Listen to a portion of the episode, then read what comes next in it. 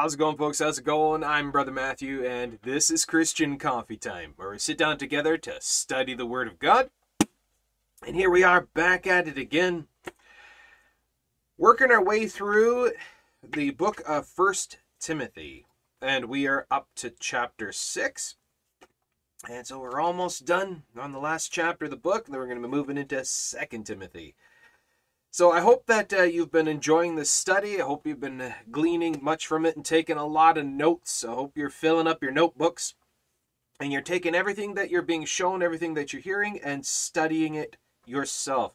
Is what we're supposed to do. Not just sit and be like a sponge and just take everything that you're hearing and just not searching it out. You need to do the due diligence to be like a, the Bereans, where they take everything that they heard even though it was from the mouth of the Apostle Paul, they took everything they heard and they themselves searched the scriptures daily to see if these things are so. They made sure of these things. They studied it themselves. That's what we're supposed to be students of the Word of God. So please make sure you're doing that. So, good morning, good morning. How's it going? How's it going, everybody? So glad to see you in here. So, like I said, please grab your Bibles, notepads, and pens and turn with me to 1 Timothy chapter 6 as we walk down through here, uh, going uh, line by line, word by word, uh, using the three points of the Christian faith, the three points of Bible study, which are interpretation, application, and demonstration. Interpretation being the what, the what of the narrative, what is it specifically saying? So we can understand the basic context of the narrative. And so we know exactly what's going on here. And then we back up, go again through it slowly, taking a look at the how. How is it specifically being said? The specific words and the pictures and the images, things that come jump out at us, and we take a look at, at all the details of this. The how being also, how is it being said, doing the word studies, going to the Hebrew and the Greek, all of that. And also, where else in the Word of God does it talk about this that I'm reading here? So there's so much involved here. So we take a look at the interpretation as there's only one interpretation of the Word of God. What it says is what it means. Now there's only one interpretation. There are multiple applications. It can be applied mentally, physically, spiritually, circumstantially. It can be applied in multiple ways, but again, application does not interpret the interpretation. So, all because it can be applied to something, that does not in and of itself designate the exact meaning of it. So, we got to understand what it's saying, the interpretation, the what, and then we take a look at the applications and we apply it to all the different ways. And finally is the why. Why is this so important to do this? This is a demonstration learning how to go live it, speak it, think it, do it. And we then go into the final point, which is the clear interprets the unclear. Now, this is one that is extremely important as well. So please make sure you understand this one. Now, I always use uh, this example because it's the most apropos, which uh, is the common misunderstanding of James chapter 2. Faith that works is dead. People love to quote that out of context and not represent that one properly. Faith that works is dead. Not understanding what it's actually meaning. Because James chapter 2 is not salvationary. It is not talking about salvation. Rather, what it's talking about is is he's uh, James is addressing Christians, people who are already saved, and he's talking about charity and Christian behavior for the purpose of promotion of the faith not in any way, shape, or form maintenance of salvation or earning to gain or whatever, or, or that works are a requirement to, to maintain to gain, earn to gain, self atoning, that kind of thing. That's a bunch of nonsense. Because salvation is by grace through faith, by belief alone in the Lord God Jesus Christ alone. Amen. As you see, all the writings by Paul, for example, that salvation is by grace through faith. Jesus even says, just believe and you're saved, and all down through all down through. Yes, works are important, but not for salvation in any way, shape, or form. Salvation purely is only by grace alone, by faith alone, by belief alone in the Lord God Jesus Christ alone. That's what we see in Scripture. So, what the Bible says very clearly about salvation, take all the salvationary texts, and you see what it says very clearly. You then overlay over other passages, like James 2, for example. The clear interprets the unclear. Because people try to use James 2 uh, to disprove salvation by grace through faith alone by saying, well, faith that works is dead. But when you take the clear, it helps you to understand what these other ones are not saying. Clearly, then, it's not saying that works are in any way, shape, or form a requirement or a necessity for your salvation. So the clear interprets the unclear. So there you go. There's the introduction. All right, so please grab your Bibles, notepads, and pens. Turn to 1 Timothy chapter 6. Grab your tea, grab your coffee. Come join us at the table.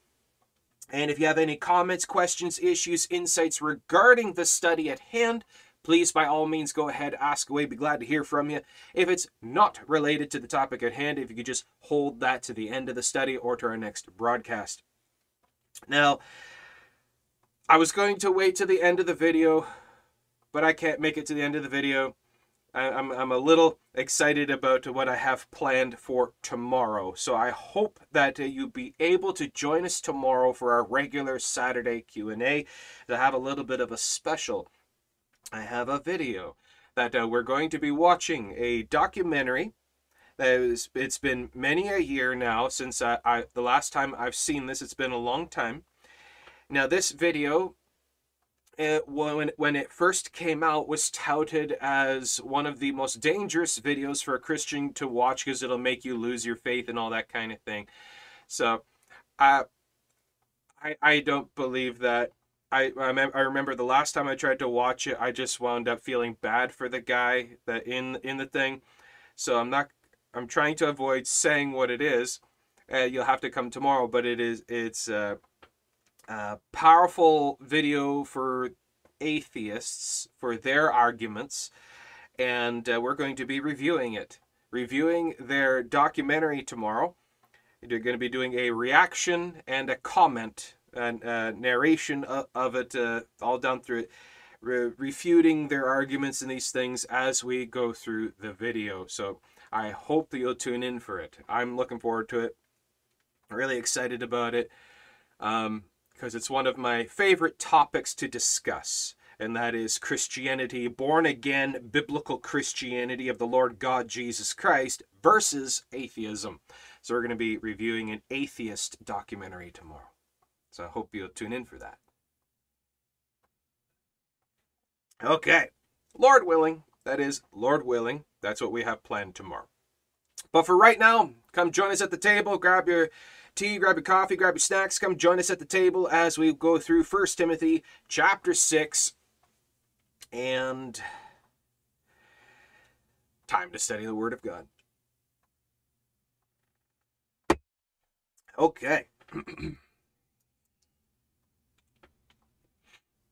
First Timothy chapter 6. Okay, so if we take a look at how chapter 6 starts, we see kind of a continuation of chapter 5. Okay, again, remembering that the chapter verse divisions were added as tools, instruments to help the reader be able to search, research, uh, study the Word of God better.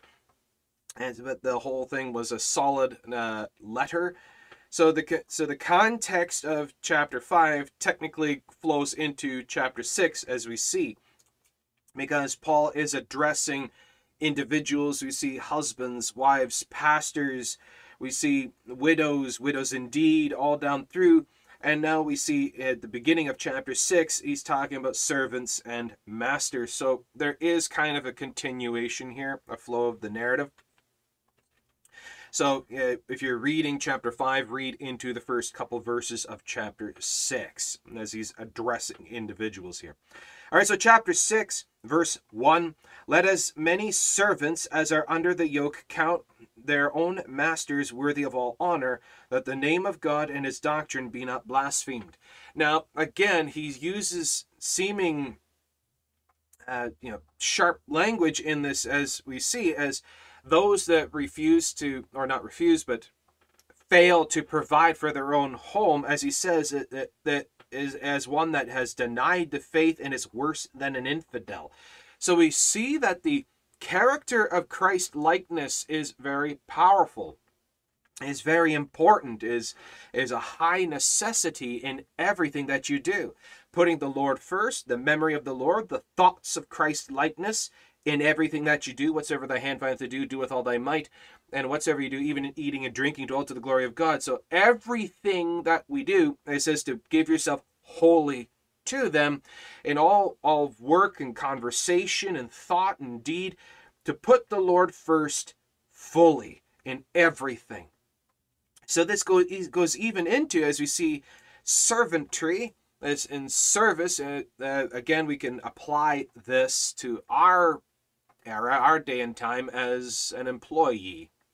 Employees, we could say as many employees as are under the yoke count their own. We could say employers, those that are over you. Uh, so you're working for them so even in in your job, the way you do your job, the way you work, that you're not working for the employer, the boss, you're working for the Lord. So you, you see, it's a shift, it's a focus of mindset. It's the way that you have yourself see these kinds of things. The, the way, uh, as a husband, to put the Lord first and to view uh, uh, the, the position of the husband, the leader of the household, the way that God would the way that the Lord would see this, the way the Lord would want you to behave in this way, not how I feel, I think. It's not about my desires, my goals, my plans, my lusts. We put the Lord first in everything, and even in the job. Now, there's one thing that is basically a universal constant, and that is, is that every single person loves to complain about their job and their boss. It's pretty much a universal constant that everybody loves complaining about their job and about their coworkers and about their boss. Everyone loves to do that. But as we see that that uh, Paul is calling us to guard our conversation uh, the word of God says, Let your speech be salted with grace, that you may know how you ought to answer every man. And but our minds to be held captive by the word of God and prayer, casting down every high thought, and taking into captive everything. And that uh, we're to be mindful of the Lord, mindful of Christ, mindful of the word, mindful of our testimony. And as well as we see to avoid contention, strifes of words, and render not evil for evil, speak evil of no man, that all of these kinds of things that are that seem to be a natural discourse is to be avoided, fought against, resisted. Now look at the language he uses. That the name of God and his doctrine be not blasphemed. Well, how could how could that happen? We have to take a look at it this way. How could that happen? Well, as we see, for example, where David slipped up and he sinned against God in his adulterous affair with Bathsheba, the prophet Nathan came and there was an interesting phrase that Nathan utters is that is you have caused the enemies of the Lord to blaspheme. You have caused the enemies of the Lord to blaspheme. How? How is he doing that? By what he did. By what he did is that there is no there is no godliness, there is no righteousness in anything that he did, but rather is sin and worldliness, and that the world looked at, at David and says, Oh, this is what a believer in God is supposed to be. They're no different than everyone else, and they wind up cursing and ridiculing and mocking the faith. So we can see then, by application here, that as an employee, as a servant in the job, that my actions, my behavior, the, my manner in the, which I go about my job can directly reflect upon the Lord, upon the faith that their eyes are on me, they're watching me, they're listening to me, they're listening to, to how I'm talking, how I'm and watching how I'm working, and the example that I'm leading. That if I leave a corrupted testimony by joining in the the filthy communication cursing whatever else being slack on the job slacking off and all the rest of it not doing my job right it can lead a, leave a, a bad taste in their mouth towards christianity because they see you as an example of it and they're watching you as an example of it and you reflect the lord you directly reflect the Lord. We are ambassadors of the kingdom of God, so we need to remember this first and foremost in everything that we're doing. So, uh, exactly, as it purely says here, our walk and testimony is for others too. Exactly. So we see we need to be mindful of the Lord even at our job. At your at your post, at your job, whatever it is you're doing, even if it's something menial and mundane, it doesn't matter is you do it as unto the Lord. Whatsoever thy hand findeth to do, do with all thy might. In what context? For the Lord. To the glory of God, to the honor of the Lord, to the pleasing of Christ, eh, in, in leaving a godly example and testimony of Christianity. See, this is how it's supposed to be. So, all down through as you see from from the husbands to the wives to the children to the home the marriage relationships and church function and and the model of uh, church order and all these things from pastors to deacons to to the elder men to the elder women all down through everybody even into the home and into the job into the job from employee to employer verse 2 and they that have believing masters employers that are born again Christians. And they that have believing masters, let them not despise them because they are brethren, but rather do them service because they are faithful and beloved, partakers in the benefit. These things teach and exhort. And be, all because you're the boss, all because you're the master of the job, doesn't mean you get to lord over the others. Is to remember that those that, that are under you in the job are your brothers and sisters in Christ, that in the eyes of God, you're equal. God is no respecter of persons, neither should we be. Everybody is equal in the eyes of God. This is how we should see this. Is how we should respond. So the boss, the employer, to treat everyone properly, equally as unto the Lord, to glorify the Lord. Now, how should a boss, a master, the employer, behave in all Christ likeness on the job. That's what he's getting at here. And not to despise them, to lord over them, to treat them less. All because they are under you doesn't mean you get to rule them with an iron fist kind of thing. Is to be graceful, merciful, uh, to treat them in all Christ likeness. Uh, this is from the mouth of God, uh, the, the Spirit of Almighty God speaking through Paul, telling him to write this down. This is uh, God speaking here of how to treat others, how to act, and all these things.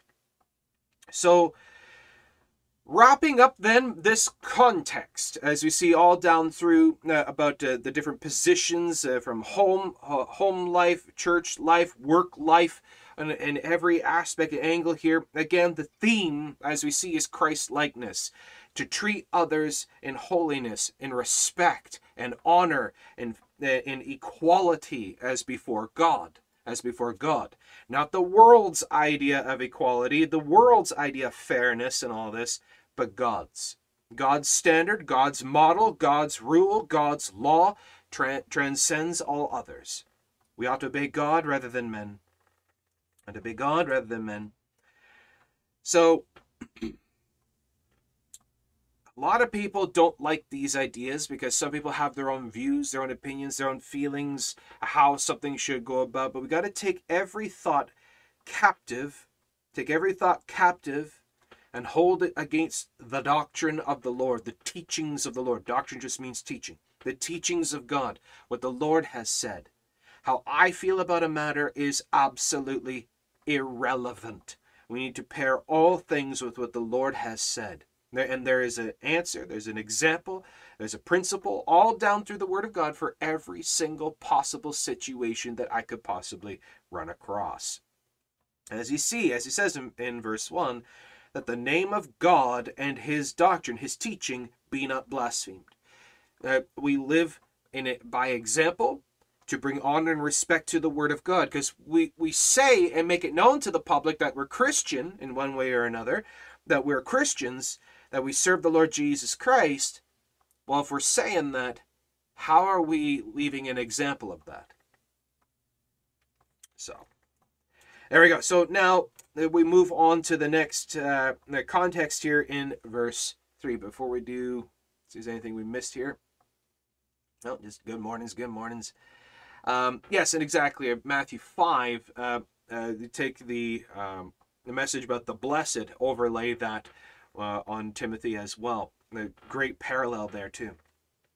Okay, so as we see all down through here, it says, uh, Have these things in remembrance, meditate on these things, take heed to thyself and unto the doctrine, continue in them, give thyself wholly to them. Um, again and again and again, all down through, again and again, he says this. Uh, to protect the doctrine, hold to the doctrine, use this as an example, meditate on these things, give yourself wholly to it. This is the law of God. This is the character of Christ likeness. This is righteousness as unto the Lord. Now, with that said, we go down to verse 3, chapter 6, verse 3. If any man teach otherwise, teaches contrary to this, contradicts this, has something that, that is opposite to what I have told you in the name of the Lord, Paul says. If any man says otherwise, now as we go all the way back to chapter 1. Other than what? Do we say other than what? Than just what chapter 6 says? No.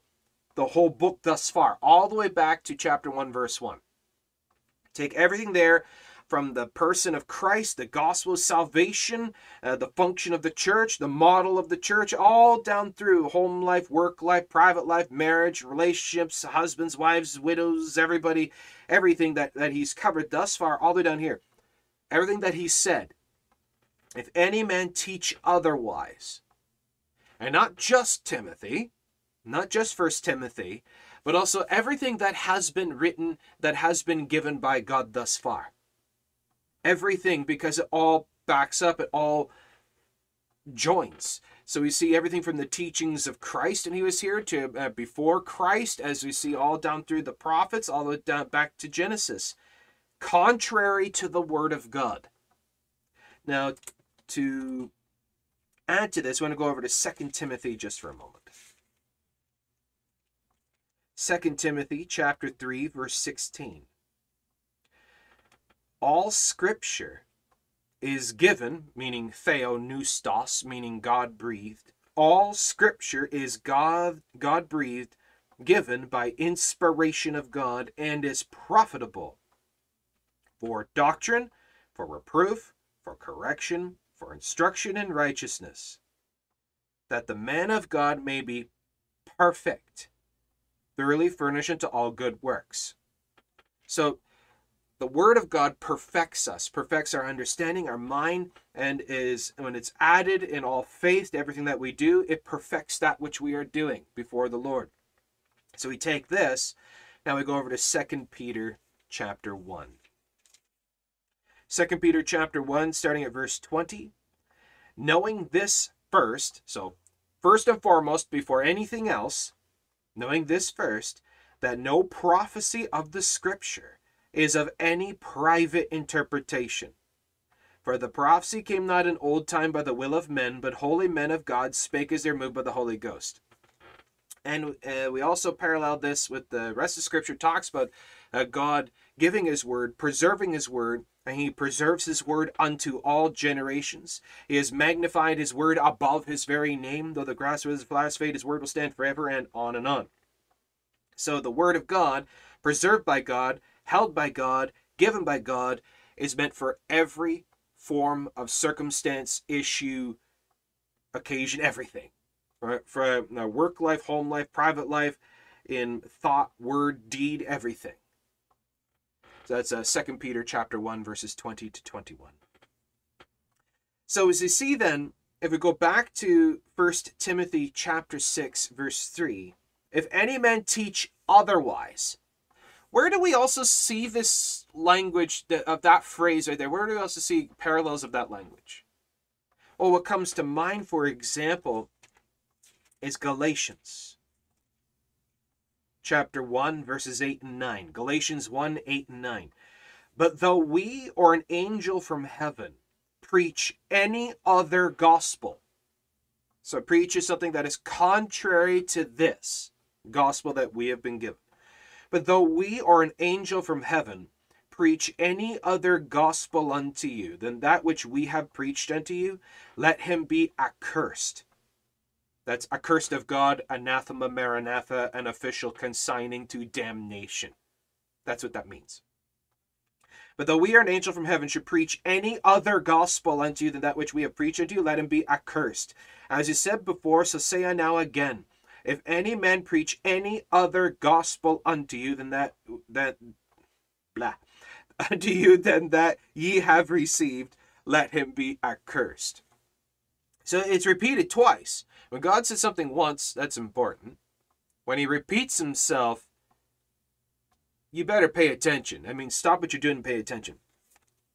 So we see similar language here. Contrary to the doctrine, contrary to the gospel as, as it has been given. So, okay. This leads one to think then, well, so I know what contrary, contradictory doctrines are, I better familiarize myself with what the book does say then. Because how can you know what is contrary if you're not studying the Word of God yourself? You got to know what this says. You got to know what the scriptures say to know how to guard against false doctrine, against false teachings. How can you know what's a false gospel if you're not studying all the details of the true gospel? The person of Christ, the deity of Christ, the cross, the blood, the death, the burial, the resurrection, the claims, the works, the teachings of Jesus Christ. You got to familiarize yourself with the whole thing. We're all supposed to be students, doing the due diligence of studying the Word of God, uh, pairing line upon line, precept upon precept, doing uh, doing the work Study to show thyself approved unto God, uh, a workman that needeth not be ashamed, rightly dividing the word of truth. This is what we're supposed to be doing. Um, uh, we see a Bible Club here says this also reminds me of Isaiah 8:20 to the law and to the testimony if they speak not according to this word it is because there's no light in them. Right, and that brings up in mind of First Corinthians uh, chapter. Oh, keep going past it. First Corinthians chapter 2, verse 14. But the natural man, meaning the unsaved man, but the natural man receiveth not the things of the Spirit of God, for they are foolishness unto him, neither can he know them because they are spiritually discerned. Meaning, you have to have the Spirit of God to understand the Word of God. Those that have not the Spirit of God will be trying to interpret the Word of God through their own reasoning, own logic, their, their own personal ideas and opinions, and thus creating the false doctrines, false gospels, all these other things.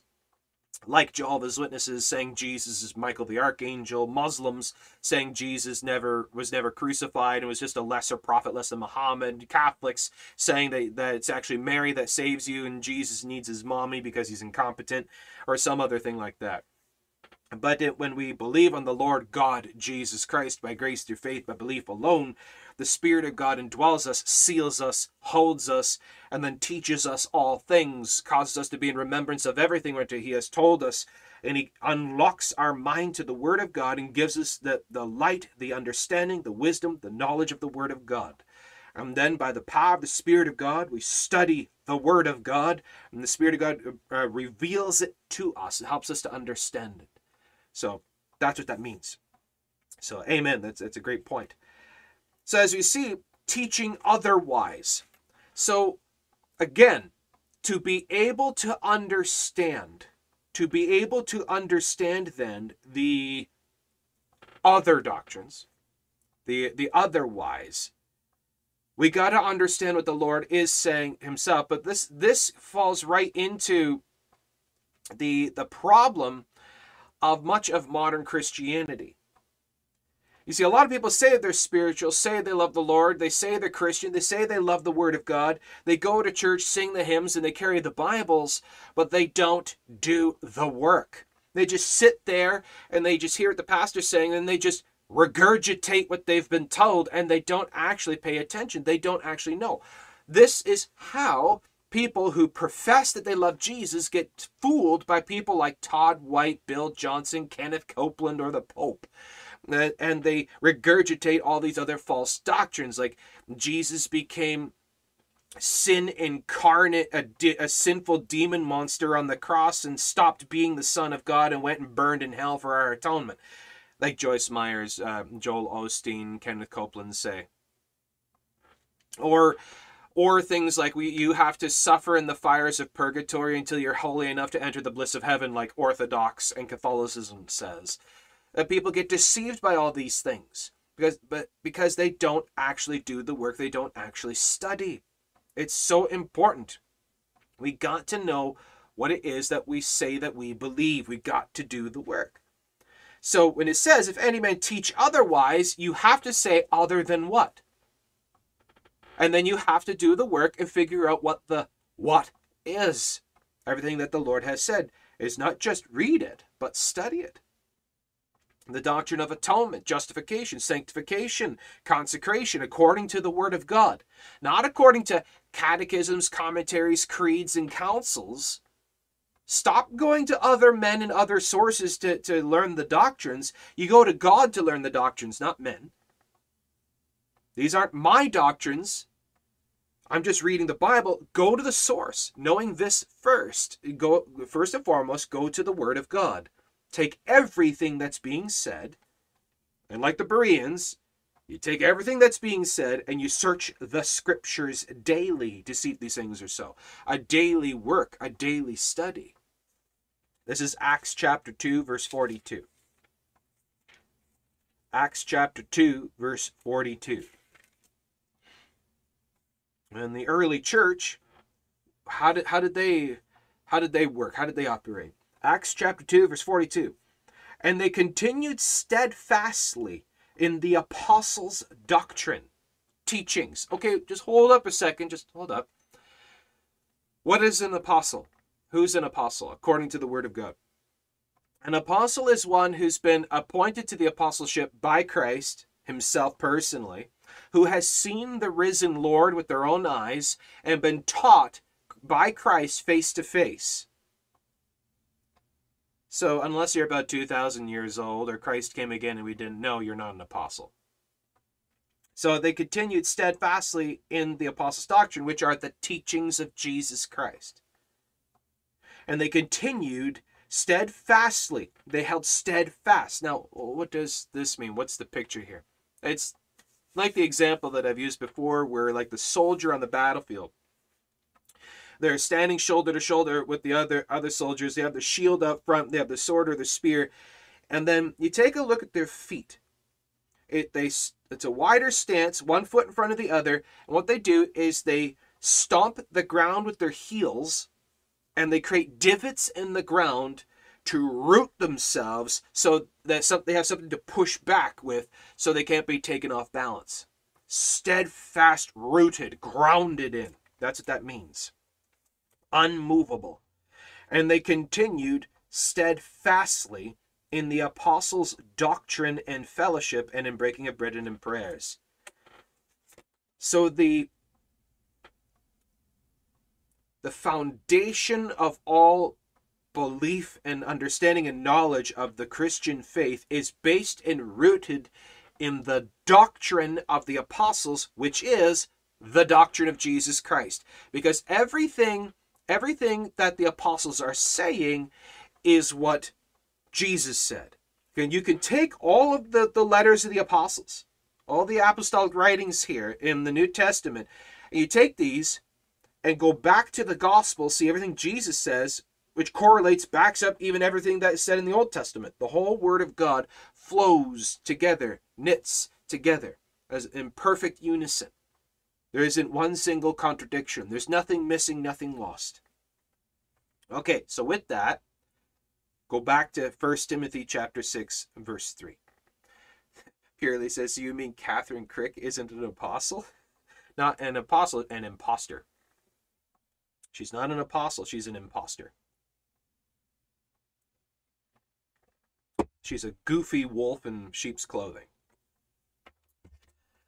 All right.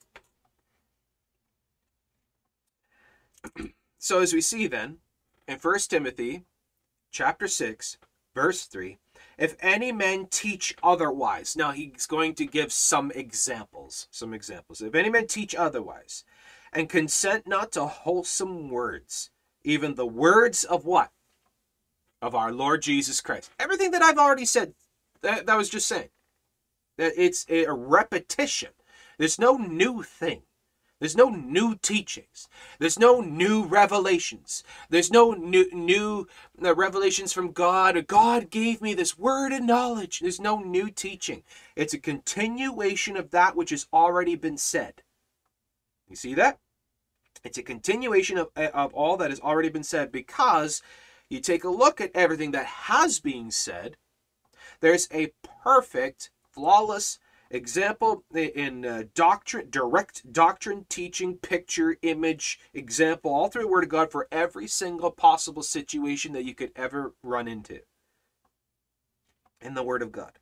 If any man teach otherwise, contrary, contradictory, and consent not to, to wholesome words, even the words of our Lord Jesus Christ, and the doctrine which is according to godliness, hold up.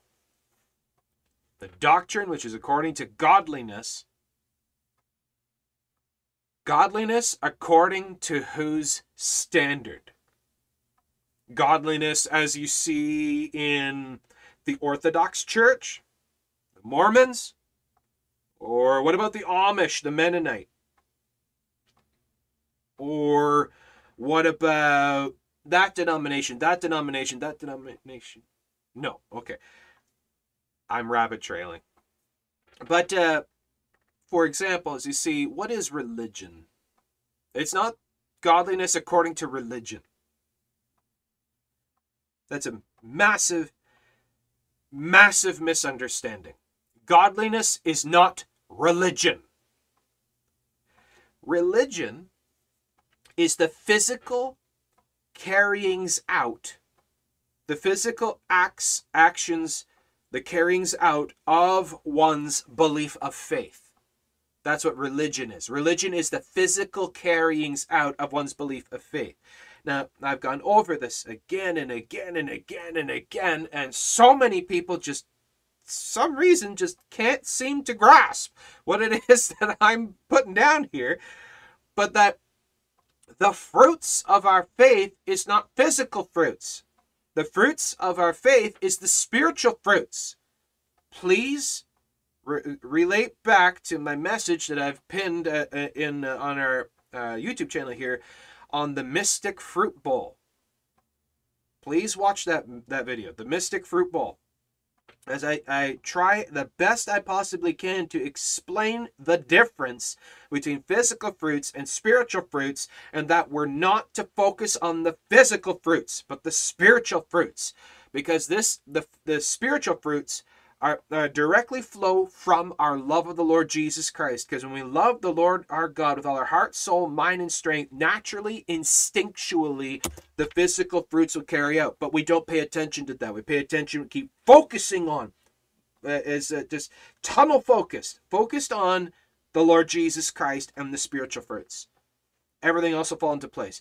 Because when we get off focus, and we start inspecting, become fruit inspectors, and we mystify and and uh, and, and super hyper focus on the physical, then uh, then Christianity becomes a Pharisaical religion.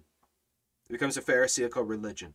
It's not about the gold and the silver and the stained glass and the robes and the candles and the incense and the suits and the the and everything else and and, and the charities and the going to church, uh, the action of reading your Bible, of doing the doing the physical things. It's not about that. It's not about any of that. It's about the heart. It's about the faith. Faith is believing trust. Faith is not works. Faith is not faithfulness. Faith is believing trust. It's about your faith in Christ, the person of Christ. It's not about the physical, the outward physical. It's about the inward faith of the heart. All right. So the doctrine which is according to godliness This is God's standard of godliness, which is of the heart. Godliness of the heart, not the hands. Of the heart of faith, not the suits and the dresses and the the the all the tapestry and the tinsel. It's about the heart of faith. Godliness of the heart, godliness of the inward sort. This is what Jesus is always talking about down through the Gospels. Because when you get off focus of this and you're focused on the physical and the outward, and you become obsessed with the outward, of your own ideas, of your own feelings of how you think it should be. Verse 4, he's proud, knowing nothing. You have no idea what you're talking about. Like the the Catholics, the Orthodox, the Jehovah's Witness, the Mormon, the Amish, the Mennonite, all of them, all, all of those of the Pharisaical, legalistic cults are proud, knowing nothing. They say they love Jesus, but they deny him by their works. They have a form of godliness, but lacking the power thereof. You see that? Proud, knowing nothing but doting about questions and strifes of words, whereof cometh envy, strife, railings, evil surmisings, perverse disputings of men of corrupt minds, destitute of the truth. How does verse 5 end? What's the last sentence, the last line of verse 5? I love pointing this one out. If only the prosperity gospel cult the prosperity gospel cult of having your best life now cult that that God wants you to be healthy, wealthy, rich, and powerful, and have all the money and and all this stuff, big bank accounts cult. If only they would read this verse. Supposing that gain is godliness, from such withdraw yourself those that suppose that gain is godliness. To even all the way down to to those who who feel that, that they have all the physical blessings that's not godliness. That you know nothing. If you think that jesus died on the cross you have a big bank account and a new mercedes you're deceived. You have no idea what biblical godliness is then. Perverse disputings of men of corrupt mind arguing about unnecessary things, fighting and bickering about unnecessary things, destitute of the truth. They, they, all their philosophies and arguments, they have no idea what the truth is. See, to even supposing that gain is godliness. From all these, withdraw yourself. Walk away from them. Walk away from them.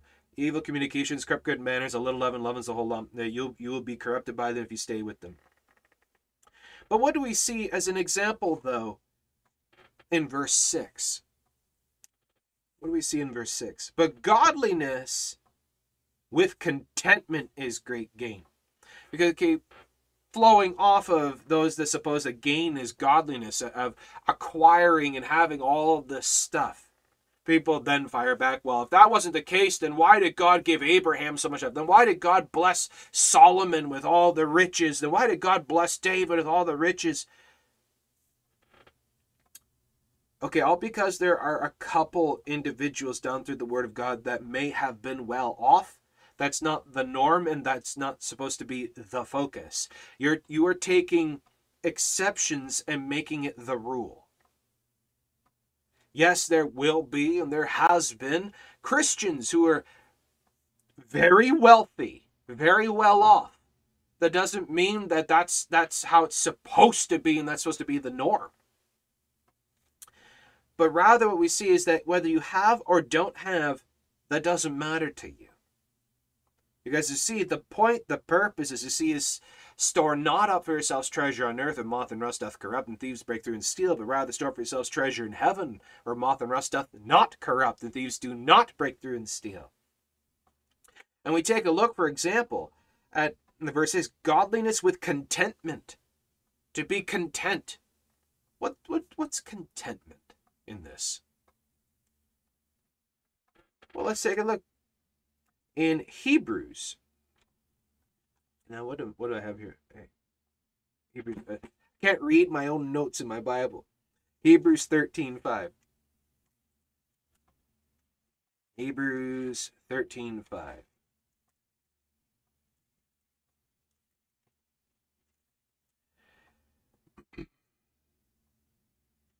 Look at this Hebrews chapter 13, verse 5.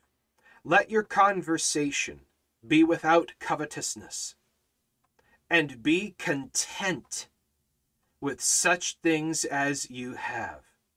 For he hath said, I will never leave thee nor forsake thee. To be content with such things as you have. Like, for example, John the Baptist was a perfect example of this. He had literally nothing but the camel skin on his back. He had nothing but the locusts and wild honey. He didn't complain. What was left to us was an example of contentment there.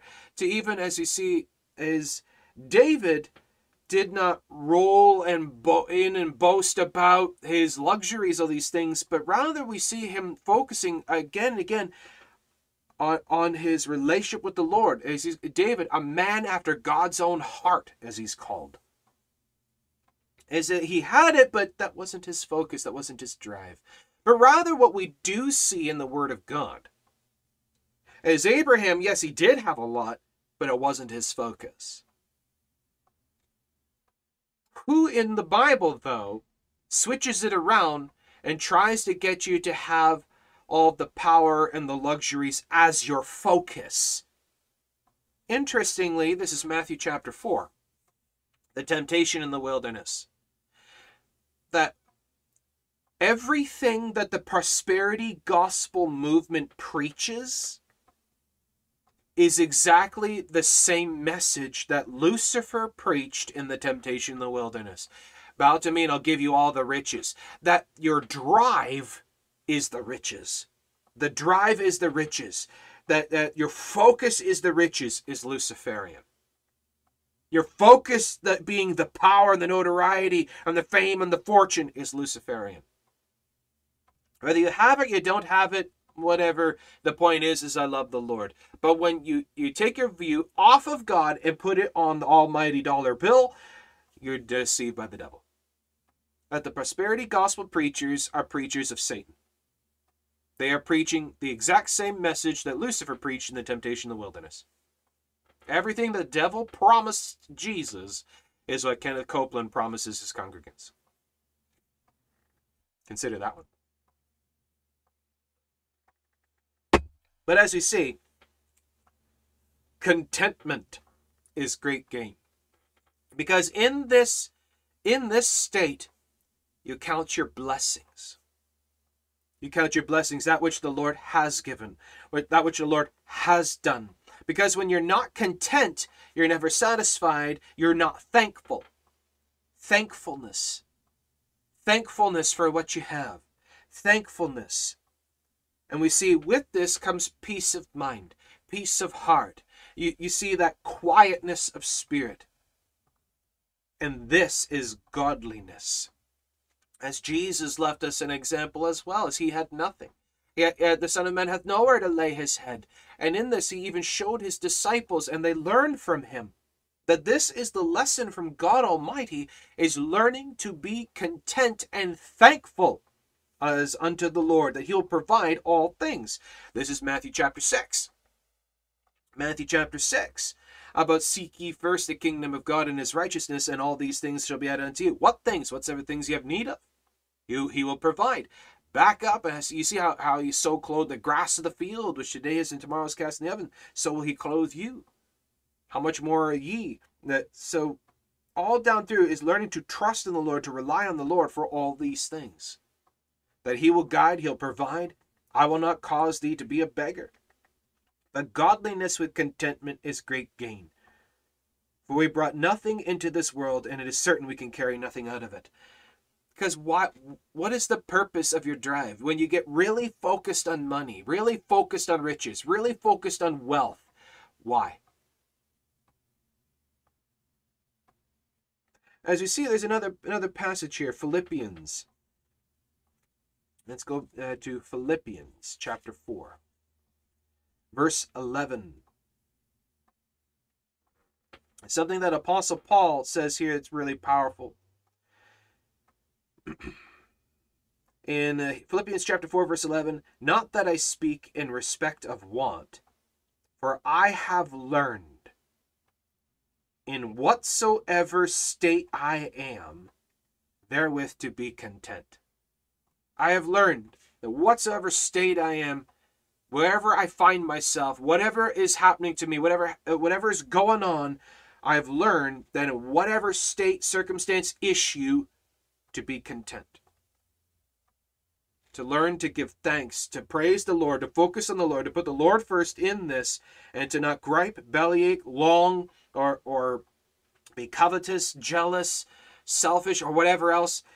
Just to learn to give up all. This flows right into forsaking all to forsake your desire for more.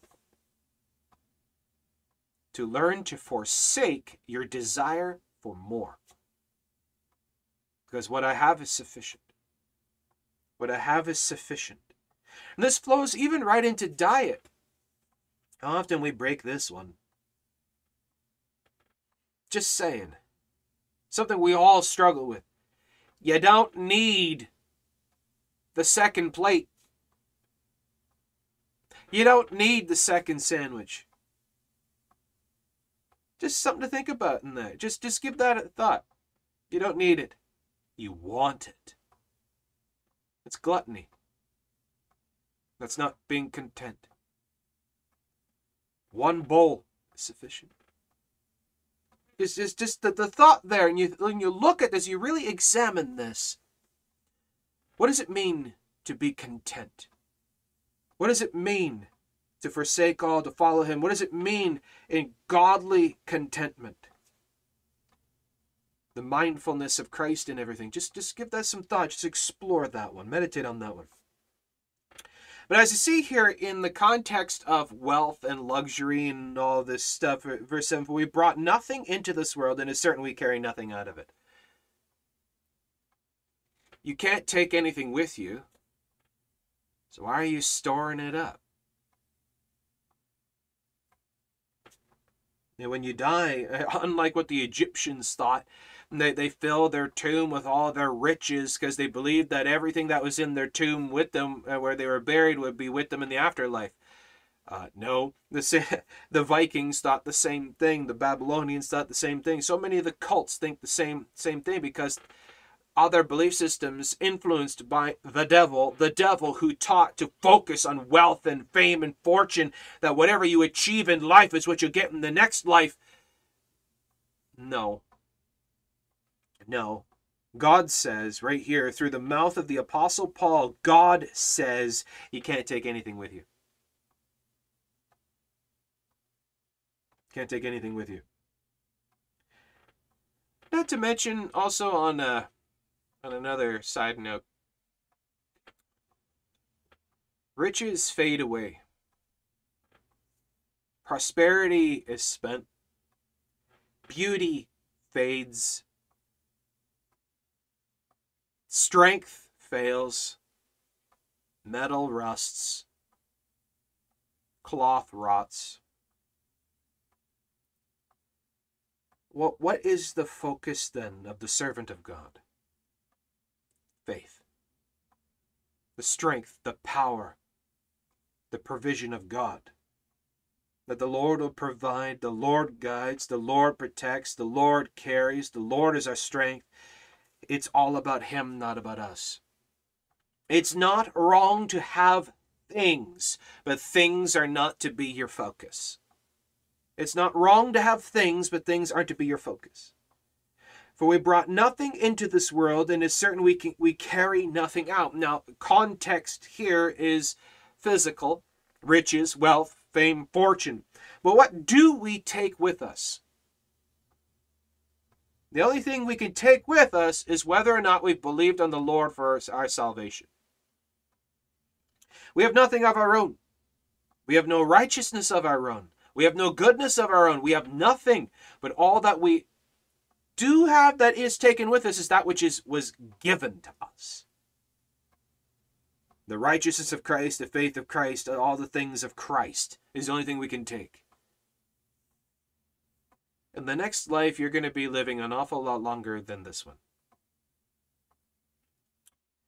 That this physical life is so short in the grand scheme of existence, it's not even a blip on the screen of eternity. So, why are we so focused on this life and the things of this life when this life, in the grand scheme, is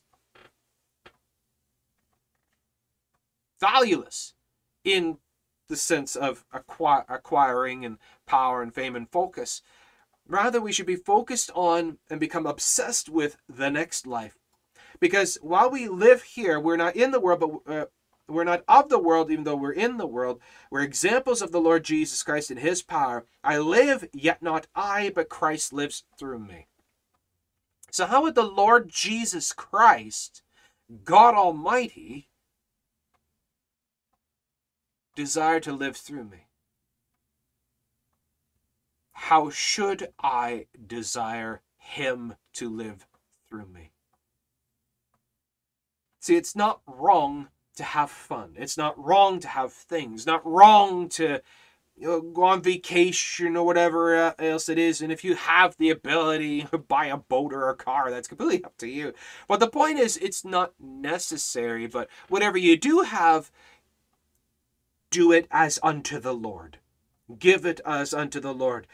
Honor the Lord through it. Glorify the Lord by it. That's the focus. That's the point.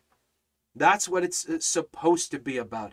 The enemy of our souls wants us to get focused on ourselves and our own entertainment and our luxuries and our vanity and our own personal satiation. But the Lord is asking if if we would be willing to give that give that side of it, that aspect of it up, and do it as unto Him.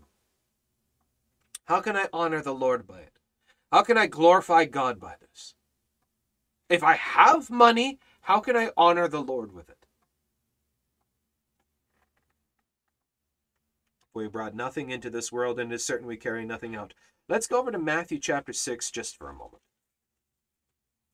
Matthew chapter 6.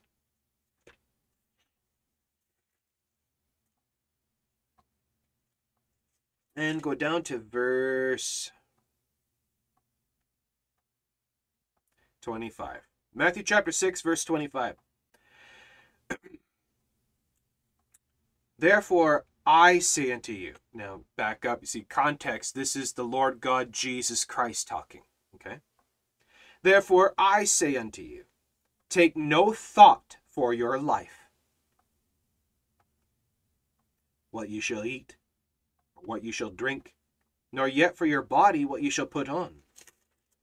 Is not the life more than meat, and the body than raiment? Behold the fowls of the air, for they sow not, neither do they reap, neither gather into barns. Yet your heavenly Father feedeth them. Are ye not much better than they? Which of you, by taking thought, can add one cubit unto his stature? And why take ye thought for raiment? Consider the lilies of the field, how they grow, they toil not, neither do they spin. And yet I say unto you, that even Solomon in all his glory was not arrayed like one of these. Wherefore, if God so clothe the grass of the field, which today is and tomorrow is cast into the oven, shall he not much more clothe you, O ye of little faith? Therefore take no thought, saying, What shall we eat, or what shall we drink, or withal shall we be clothed? For after all these things do the Gentiles seek. For your heavenly Father knoweth that ye have need of all these things. But seek ye first the kingdom of God and his righteousness, and all these things shall be added unto you. Take therefore no thought for the morrow, for the morrow shall take thought for the things of itself. Sufficient unto the day is the evil thereof. So, go back to 1 Timothy chapter 6, verse 7. We brought nothing into this world, and is certain we carry nothing out.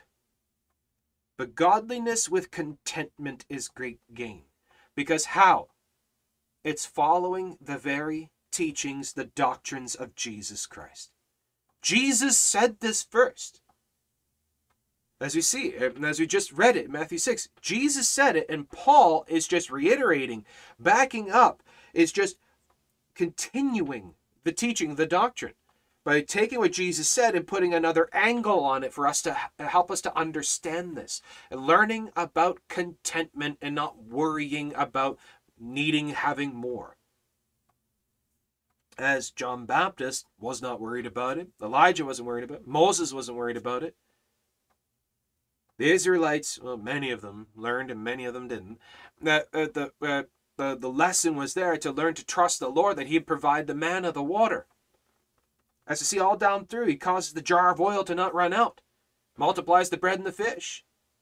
What whatsoever you have need of, ask, trust in Him, to rely on the Lord, to learn to be content and thankful, being thankful always. And uh, verse 8, and having food and raiment, let us be therewith content. Continuing what Jesus said, learning contentment, godly contentment.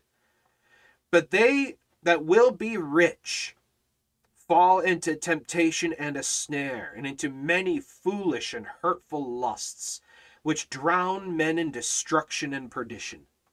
Now, in the context here, you see this? That will be. This is the seeking of riches. They want to be. I want to be rich. I want to have all of all of the power and all the all the money. Kenneth Copeland. But they that will be rich fall into temptation and a snare. Snare of who? Temptation of who? Because God does not tempt us with evil. So who whose snares, whose temptations? This would be the devil's fall into the devil's temptations and snares, and into many foolish and hurtful lusts. Because the lusts of the flesh, the pride of life, the lust of the eyes, foolish and hurtful lusts, which drown men in destruction and perdition. And you drown yourself in your, in your own goals and your own achievements, and it ruins your life. It ruins your faith, it kills your walk, it ruins relationships. You become addicted to what? Verse 10 the love of money. Now, notice what it says here, verse 10. For the love of money is the root of all evil. It does not say money is the root of all evil. It says the love of, the pursuit of. You, you live for the bank account. Your whole goal is see how big of a number you can get. See how big of a money bag you can get. You live for. For the love of money is the root of all evil, which while some coveted after, they have erred from the faith and pierced themselves through with many sorrows. And as you see here, and now in verse 9, talking about the regular man, the, the natural man, but as you see here in verse 10, erred from the faith, that this also does happen to believers. That a, that a believer, a Christian, can be deceived, tempted, stray, and fall into the snare of the enemy. Erred from the faith. Then you angle away, you go away from the teachings of Christ. The Lord taught contentment, and some just aren't. Some just are not content. They're not satisfied. They don't have enough. They have to have the bigger house, the better car, the bigger bank account, the more suits, more this, more. They have to have things, and they're just not content. Now, I'm not saying that it's wrong if you want to get a different car, but the drive, that obsession, that it becomes a focus. It's all you think about. It's what you live for. It's what you're known for. Having erred from the faith and pierced themselves through with many sorrows. Verse 11, But thou, O man of God, flee these things. Look at this. He said, uh, said to be a, a man of God, to be godly, content, Christ like, is you flee all of that, all the youthful lusts. That's the lusts of youthfulness. You want to make a big name for yourself in this world, in, in the eyes of men, instead of building a name for yourself in the service of God. What, what, what would be more important, would you think? But thou, O man of God, flee these things, and follow after righteousness, godliness, faith, love, patience, meekness. What does this sound like? That sounds like Galatians 5 22 to 23, the fruits of the Spirit. to follow after the fruits of the Spirit, not the fruits of the flesh. You see, the prosperity gospel cult, they focus on the fruits of the flesh, the fruits of the bank account. But God says to focus on the fruits of the Spirit. There it is again, as I talked about, uh, the difference between the fruits of the Spirit and the fruits of the flesh. Follow after righteousness, godliness, faith, love, patience, meekness, which is which comes from where? Stems from where? The heart. The heart of faith. Fight the good fight of faith. To push forward, to fight for, to focus on the faith. You become obsessed with the faith. Fight the good fight of faith. Lay hold on eternal life. What does that mean? Just like I said, for example, you become obsessed with the gospel. The gospel of Jesus Christ is your drive, your focus, your obsession. It is everything you live for, you speak about, think about, you live in. In on everything that you do is for the gospel of Jesus Christ. For example, lay lay hold on eternal life. That's what that means. Whereunto thou art also called and hast professed a good profession before many witnesses as Paul is talking to Timothy, but the application is also for us to learn from this, to follow his example, follow the example of Timothy. Lay hold on eternal life, whereunto thou art also called, and hast professed a good profession before many witnesses. I give thee charge in the sight of God, the commandment, I command you in the sight of God, who quickeneth all things, quickens, the word quicken there uh, is this the same word that's used where the word of God is quick and powerful. Now, the word quick does not mean fast. You know, it moves really quickly. That's not what that means. The word quick in this context, when you do the study of the meaning of the root word, means to give life, give energy, make alive, make lively. So you could say it gives life. I I give thee charge in the sight of God who quickeneth, gives life, energy, who quickeneth, makes alive all things, and before Christ Jesus, who before Pontius Pilate witnessed a good confession. What, what was it that Jesus said to Pontius Pilate? My kingdom is not of this world. My kingdom is not of this world. For if my kingdom were of this world, then would my servants fight. So, our kingdom, our life, our focus, our drive, our obsession, the point and purpose and meaning of life is to glorify, honor, promote, and preach and serve the kingdom of God, which is not of this world. I give thee charge in the sight of God, who quickeneth all things, and before Christ Jesus, who before Pontius Pilate witnessed a good confession, that thou wilt keep this commandment without spot, unrebukable, until the appearing of our Lord Jesus Christ. To not mar this message, to not muddy the waters, to not to not spackle the white garments with the filth of this world and the obsessions of this world, but rather come out from among them, be separate, saith the Lord, and touch not the unclean thing. To be separate, saith the Lord, to be holy as I am holy, be perfect as he is perfect. To follow after the things of righteousness and the things that are not of this world. We, when we look at people, we don't see people, we see souls to learn to have the eyes of Christ, the mind of Christ, the Spirit of Christ in everything that you do, even in eating and drinking, do all to the glory of God. What glorifies the Lord? Contentment, thankfulness, praise, and faith. Joy of the Spirit. Joy of the Spirit to keep this commandment. Meditate on these things. Give thyself wholly to them until the appearing of our Lord Jesus Christ. For how, how long are we supposed to uh, to to fight in this manner, to fight the fight of faith until either the Lord comes in the clouds or our lives over and we go to be with the Lord? Day and night, night and day. that thou keep this commandment without spot, unrebukable. Unrebukable. Other words, blameless. To be blameless. Now let's go over to Romans 16 just for a moment. Romans 16. Let's go down to verse 17.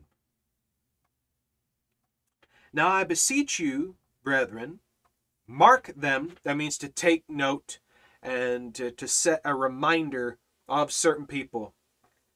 Mark them which cause divisions and offenses contrary to the doctrine which ye have learned, and avoid them. Mark and avoid. Mark and avoid. These uh, those that are contrary, contradictory, that are in opposition to what you have been told by the word of God.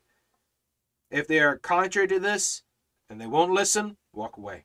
It's Matthew chapter 10, where Jesus talks about this that if they refuse the teaching, uh, the doctrine that you bring to them, whether house or city, brush off the dust of your feet at them and walk away. Mark them which cause divisions, that are divisive, and offenses contrary to the doctrine which ye have learned, and avoid them. For they that are such, that are otherwise, serve not our Lord Jesus Christ. But there are many false Christs. Many will come in my name, saying, I am Christ, and will deceive many. There'll be many false Christs, fake Jesuses, false Jesuses. So they are worshiping and serving a Jesus, but it's not the Jesus of the Bible. They are such, contrary, contradictory.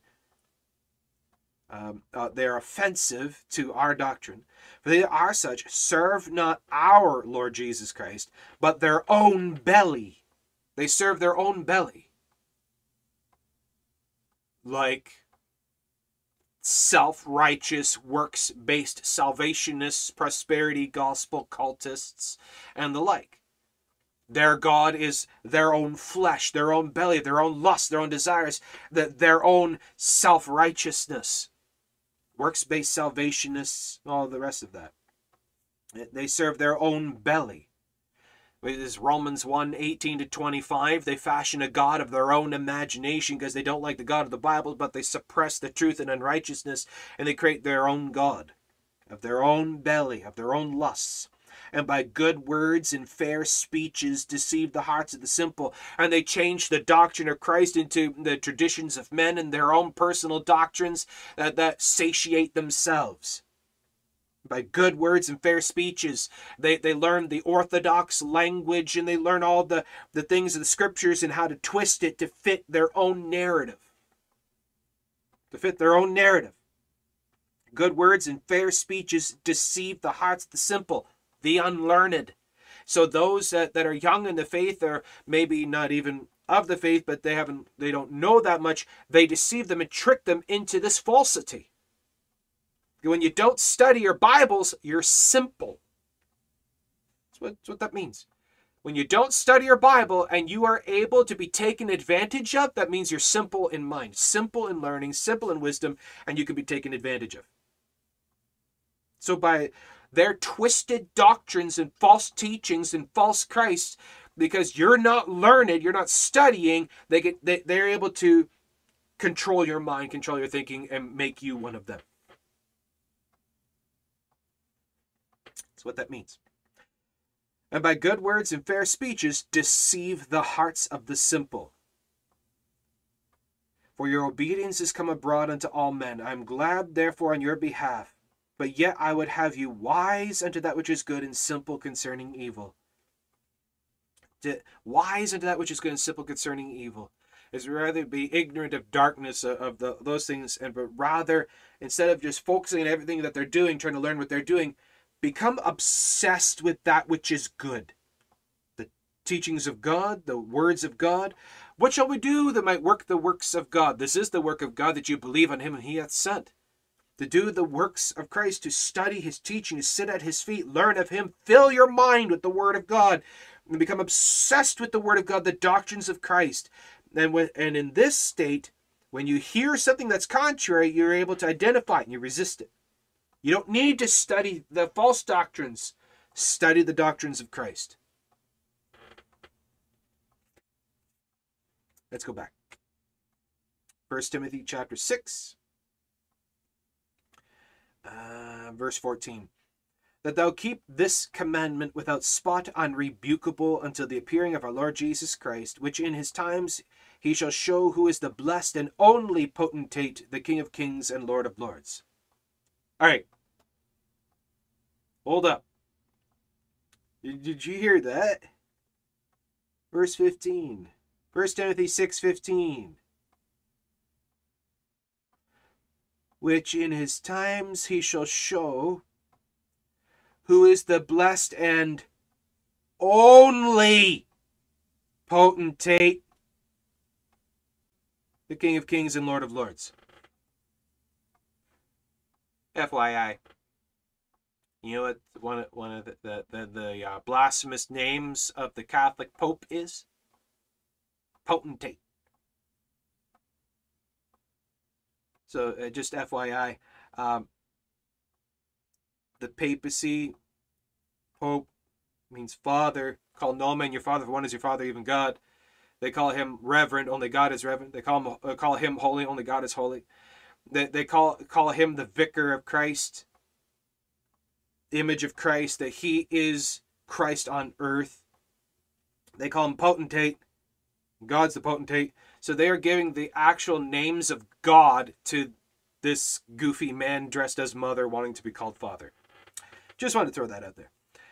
The only potentate, the King of kings and Lord of lords, who only hath immortality, dwelling in the light which no man can approach unto, whom no man hath seen nor can see, to whom be honor and power everlasting. Amen. It's all about the Lord Jesus Christ. It's only about the King of Kings, the Lord of Lords, the God above all gods, the Father above all fathers. It's all about Jesus Christ. It's all about Him. He's the focus, He's the drive, He's the obsession, He's the, to be the mind, the heart, the faith. He's the everything. It's all about Him. Everything that you do, whether it be from the greatest things down to the most minute, it doesn't matter what it is, what situation, you do it as unto the Lord. You give it to the Lord, fear not, worry not, doubt not, care not, fret not, be anxious for nothing. It's to be all about the Lord Jesus Christ. The gospel of Jesus Christ can fix absolutely anything. Doesn't matter what it is. The gospel of Jesus Christ fixes everything. Whom no man hath seen nor can see, to whom be honor and power everlasting. Amen. Charge them, means command them, verse 17. Command them that are rich in this world, that if there are individuals that may have great wealth and power and all this, command them that are rich in this world, that they be not high minded. As we know, does happen. We see it. You know exactly what this means. There's some people, when they get wealth, they have money, they get kind of snobbish. Think themselves better than you. They get this pride, this arrogance, obstinance. Or they, they're, they're very flaunting with their wealth and all this. And they, they draw focus to themselves. Lord says, don't do that. That's evil. Don't do that. But rather, charge them that are rich in this world that they be not high minded, nor trust in uncertain riches, though you have money. You see, this is a bit of the problem. Is a bit of the problem with modern society.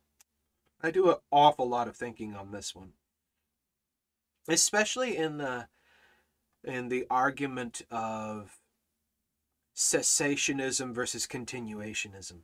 Some of the arguments that people have regarding this, well, if miracles are real, then how come we don't see them? Well, often is because we've replaced God with our technology. We've replaced God with our medical science and science and our luxuries and our vanities. We've replaced God with all of our wealth.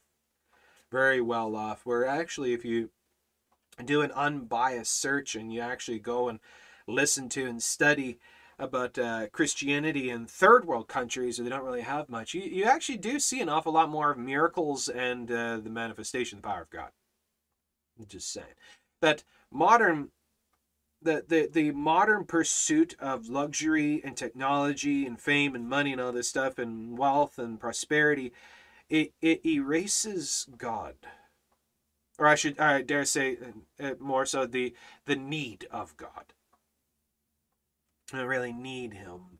Where you have a lot of money, you pray less. For example, because you don't have to worry about anything. Well, I, I, I, if I'm if I'm lacking something, I'll just go buy it. I don't have to worry about anything. I become my own god. See, you see what I'm talking about trusting in uncertain riches, which today you could have it all, but let's say the stock market crashes, you lose everything. Your trust was in your wealth and not God. Now you got a bit of a problem because now it's all gone. Your trust was in your health and you can get sick. Your trust is in your own strength and you can lose it. The trust was in your own hands and now it's, now it's, now it's gone. It's uncertain. Trust not in uncertain riches. but in the living God. Charge them, verse 17, charge them that are rich in this world that they be not high minded, nor trust in uncertain riches, but in the living God who giveth us richly all things to enjoy. As God does delight in the joy of his saints, the Father does delight in the joy of his children, and that uh, it's not wrong to have things. It's not wrong to have fun. It's not wrong to enjoy life. God gave us life. Enjoy it with him. Enjoy all things with him. The bowl of soup, the sandwich, glass of water, or the, the show, or whatever it is, to do it with him, to enjoy things with him, to enjoy life, to rejoice in life, rejoice in things with him, to be mindful of him in all things, and that you're trusting in him. Contentment that he is your everything. You're content with Christ. And it doesn't matter if you got the fancy suit or rags for clothing, it doesn't matter to you. It makes no bit of difference.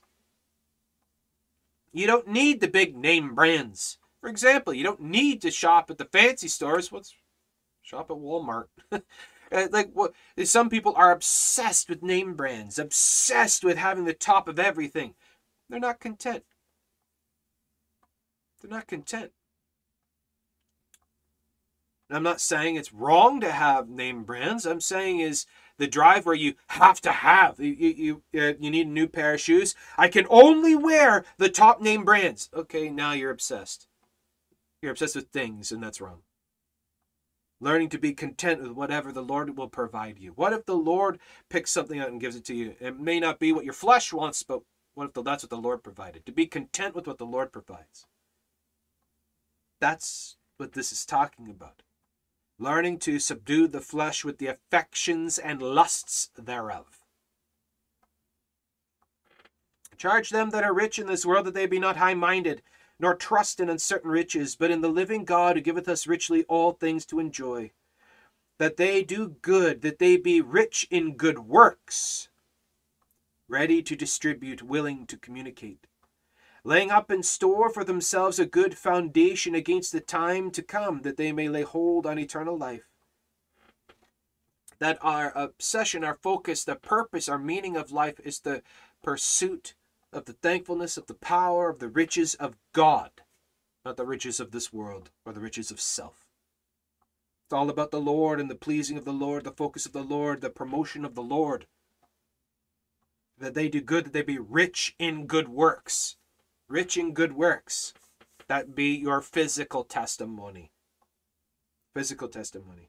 Ready to distribute, to be able to help the poor, help the needy, help those around you. Willing to communicate, desiring to promote Christ to those around you. Laying up in store for themselves a good foundation against the time to come. Now, what is our foundation? What's the foundation of the church? Jesus Christ laying up in store for themselves a solid foundation, good foundation. The, the, the, the foundation of your life, then, what the context is here, the, the base, the foundation that which holds you up, is Jesus Christ. You see that? Against the time to come, against the things that can happen, the, uh, so, so that you're rooted and grounded in faith in the Lord Jesus Christ. So whatever comes doesn't shake you, doesn't break you. Like even if, hypothetically, you had riches and all of a sudden it's all gone, you're not shaken in faith. You trust in the Lord that He's able to provide, He's able to help you. Laying up in store for themselves a good foundation against the time to come that they may lay hold on eternal life. That others would see and know because this is a witness. This is a witness. 1 Peter 3.15. This is a witness to them that they, they see these things and it draws them to you and they see, how are you not worried and shaken even though you lost everything? Because I have Jesus Christ and He is my everything. And it opens an opportunity to preach Christ to them. 1 Peter 3.15, But sanctify the Lord God in your hearts, and be ready always to give an answer to them that come and ask you the hope within you, meekness and fear. That they may lay hold on eternal life. O Timothy, verse 20, O Timothy, keep that which is committed to thy trust, avoiding profane and vain babblings. Profane and vain babblings. Foolish talking, empty conversation, pointless communication. That's what that means. In oppositions of science, falsely so called. We'll get to that tomorrow.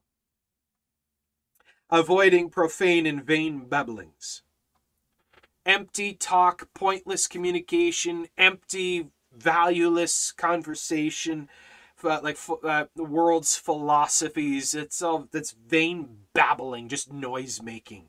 Like the, the the great philosophers, all this stuff. That's just God is literally calling that empty, pointless noise making. People like to quote Socrates and all these others as the great philosophers. Good, good question for you all of the great philosophers and the thinkers down through time, can you tell me anything that they have said that God hasn't said first, or anything that they've said that's better than this?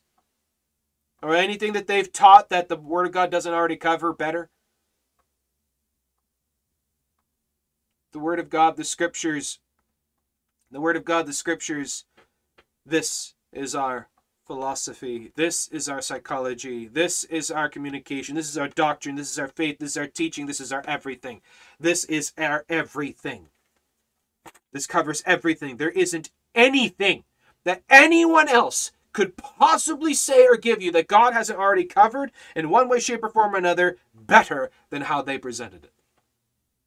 The Word of God covers every single thing as a doctrine, a picture, a teaching, an image, something on absolutely anything and everything you could possibly experience in life. It's in the Word of God. Because God is infinite, and so is His Word. Where'd I leave off? Verse 20. Profane and vain babblings as a Bible Club here says, drunk on atheism, profane babbling. Exactly, exactly. Yeah, that, that the the empty, nihilistic void of literal nothingness magically made matter out of literally nothing that exploded for no reason into chaos and that chaotic explosion somehow created perfect order and the third rock from this sun uh, banged around with other rocks. This, everything I'm saying is in their textbooks. That these rocks banged around and created friction that caused atmosphere to appear on the third rock from the sun. That started to rain acid rain onto the rocks and melted the rocks into this mystic stone soup that somehow magically created life cells that started splitting and created male and female by magically having enough oxygen and food and light so that the life didn't die and that these cells started mutating and turned into a fish that turned into a reptile that turned into a mammal that turned into a monkey that turned into a man. And not just that but also every other plant and every other form of life in the whole world by pure universal happenstance Yeah, I would call that idiotic, vain babbling. Everything that I just said was is in their textbooks. Oh, and that the T Rex devolved into the farm chicken. All right, let's get going. Prof- profane and vain babbling, an opposition of science, falsely so called.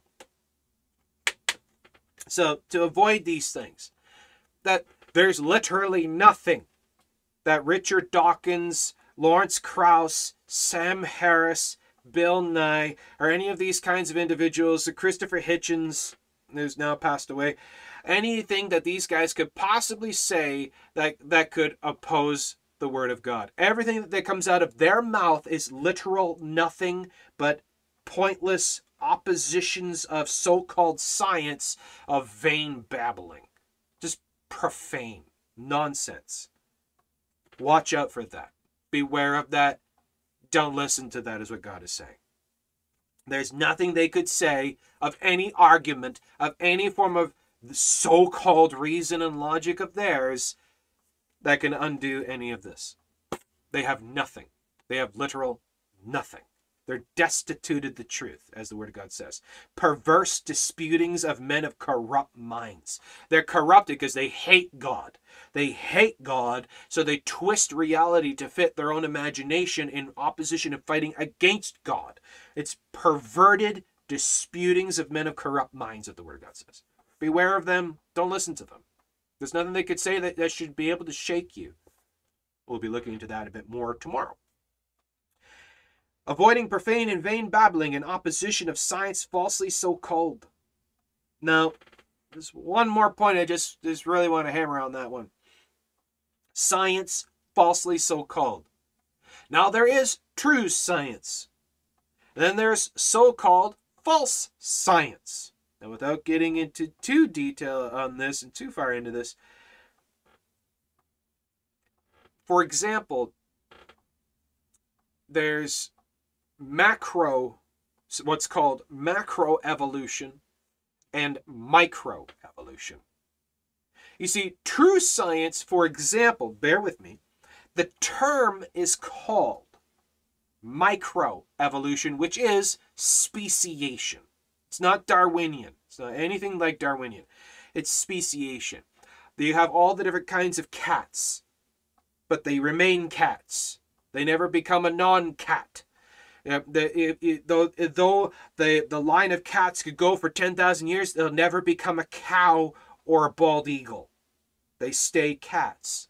Like, for example, Darwin's finches are not an example of Darwinian evolution, but rather speciation. They never became a non finch. They never became hummingbirds or a 10 pound bass. But we see macro evolution, which is Darwinian evolution, which is where the crocodile becomes a duck. where one kind becomes a completely separate, different kind. The cow becomes an octopus. That's macroevolution. It becomes something completely else. The drag, the dragonfly, becomes a beetle, or it, where it completely changes. So science falsely so called would be like Darwinian evolution. True science would be that which is observable and you can see and they test that which is here and you see speciations uh, uh, of of a kind Notice that which God made, how God made it. And you can take the, the tree leaf and you get the microscope and you see how it all comes together and you see it. This is true science. False science is that which is made up. It's also known as theory. Theory is not fact. Theory is not proof. Theory is not law. Theory is a professional guess. They don't know. They think. This is how it goes about. It's a complete theory. Theory is not fact, proof, or law. Theory is made up wild speculations, i.e., Dr. Seuss. All right. Beware of science falsely so called. Now look at this. Because otherwise, what can happen if you become obsessed with or you start giving ear, you start taking heed, you start listening to these professors of nonsense? What happens? Verse 29, which some, having professed, have erred concerning the faith. because they've listened to these these wild Dr. Seuss scientists and it's led them astray away from the faith. For example, many Christians who believe on the Lord will start listening to these crazy professors and start actually giving heed to, start listening to. A little leaven leavens the whole lump and it draws them away from the faith. This is why we got to beware of them. Beware of them. So, for example, we, as we saw in Romans 16, 17, 18, let's take a look at Romans 1, 18 to 25. What these wild false scientists have done. Romans 1, 18 25. For the wrath of God is revealed from heaven against all ungodliness and unrighteousness of men who hold the truth in unrighteousness. People like Dawkins and Krauss and Harris and all them, they take the truth of God and they suppress it. They push it down and they deny it and they twist it. They hold the truth in unrighteousness because that which may be known of God is manifest in them, for God has showed it unto them. They see it, but they hate Him. They don't want it. They hate God and everything He stands for. For the invisible things of Him from the creation of the world are clearly seen, being understood by the things that are made, even His eternal power and Godhead, so that they are without excuse. Because that when they knew God, they glorified Him not as God, neither were thankful, but became vain in their imaginations, and their foolish heart was darkened. Professing themselves to be wise, they became fools. Professing themselves to be wise, they become fools. Fools. Foolish. Foolish professors and changed the glory of the uncorruptible God into an image made like the corruptible man into birds and four footed beasts and creepy things, i.e., creation itself is God. It made itself. Apostle Paul in Romans 1, verse 23, what he's, what he's actually describing is the atheist's view of creation made itself. Creation itself is God made itself. Or for the beasts and creeping things, whereof God also gave them up. He let them go. That's the way they want. He let them go. Gave them up to uncleanness, to the lusts of their own hearts, to dishonor their own bodies between themselves, who changed the truth of God into a lie, and worshipped and served the creature more than the Creator, who is blessed forever. Amen. You see that? Science falsely so called. So that wraps up First Timothy. That's the end of chapter six. And if we back up, we all to chapter one, we see the overview. What Paul is doing is just a, a reiteration of the basics of the faith, just to help Timothy to remember these things. This is our focus. This is what it's about. This is how it's supposed to be. Ignore um, ignore the naysayers, ignore the false professors, ignore the false teachers. This is what it is. Stay the course, fight the good fight, keep the faith. So it just as you see, if you want to understand how born again Christianity is supposed to operate, the model for the home, for the church, and all things, you look at First Timothy. There you go. Any thoughts, comments, questions, issues, insights, anything at all, please by all means go ahead, ask away. Be glad to hear from you.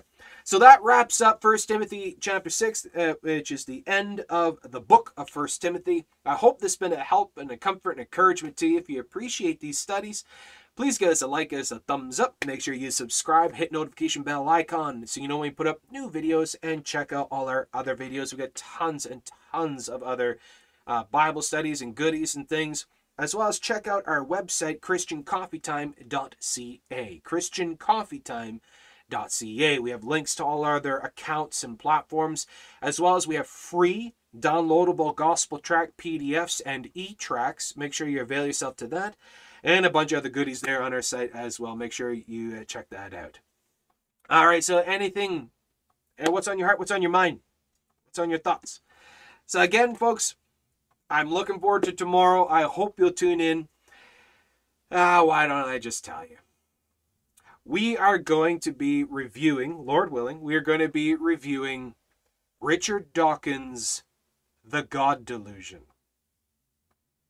I, I, it's been a long time since I've gone over that, but what I'm going to be doing is I'm going to be playing Richard Dawkins' The God Delusion, and I'm going to be commenting on it, reacting to it, walking through, showing you his errors, showing you his fallacies, showing you his wrong thinking, all, all of his issues and problems all down through the whole video. So I hope you'll tune in for that. It'll be fun. Make sure you got a big pot of coffee and uh, got a big notebook. The, the, the re- one reason why I want to go through that is because I, rem- I remember years ago people warning me don't don't listen to it don't watch it it'll kill your faith it'll ruin your faith really your faith must be weak then your faith must be weak then uh, but anyways but uh, what i want to do is show you how it's it's not a it's not an argument for atheism that you you have to have such poor faith and trust in god for the God delusion to shake your faith. I'm serious. Anyways, now we're going to be going through Richard Dawkins' The God Delusion tomorrow, and uh, it'll be fun. But uh, just as uh, uh just as we read about today, about beware these types, science falsely so called, and we'll be looking at that tomorrow. There you go. So let others know this is what we're going to be doing, and come join in. Um, it's a it's a little bit of a longer video. Um, it's under two hours, I believe, but uh, but pausing and commenting it'll go a bit longer. So prepare for that and have a big notebook, uh, a big pot of coffee, a big pot of tea, and all that. Grab your snacks. Come join us at the table tomorrow as we go through that, and bring your Bible. And we are going to be tearing Richard Dawkins' A God Delusion to pieces. We're going to be ripping it to pieces, showing how it's just complete nonsense. Professing himself to be wise, he's a fool. So pray for his soul. Could you imagine if Richard Dawkins got born again saved? The kind of effect he would have? That the kind of testimony he would have? Think about that. Pray for Richard Dawkins that he'd be saved. All right, so there we go. So that wraps it up for today. So God bless you. Thanks so much for joining in. And God bless all those who love our Lord God, Jesus Christ. God bless all those who love His holy word. Hope to see you again. And as always, if I don't see you again, I'll see you in the sky. God bless.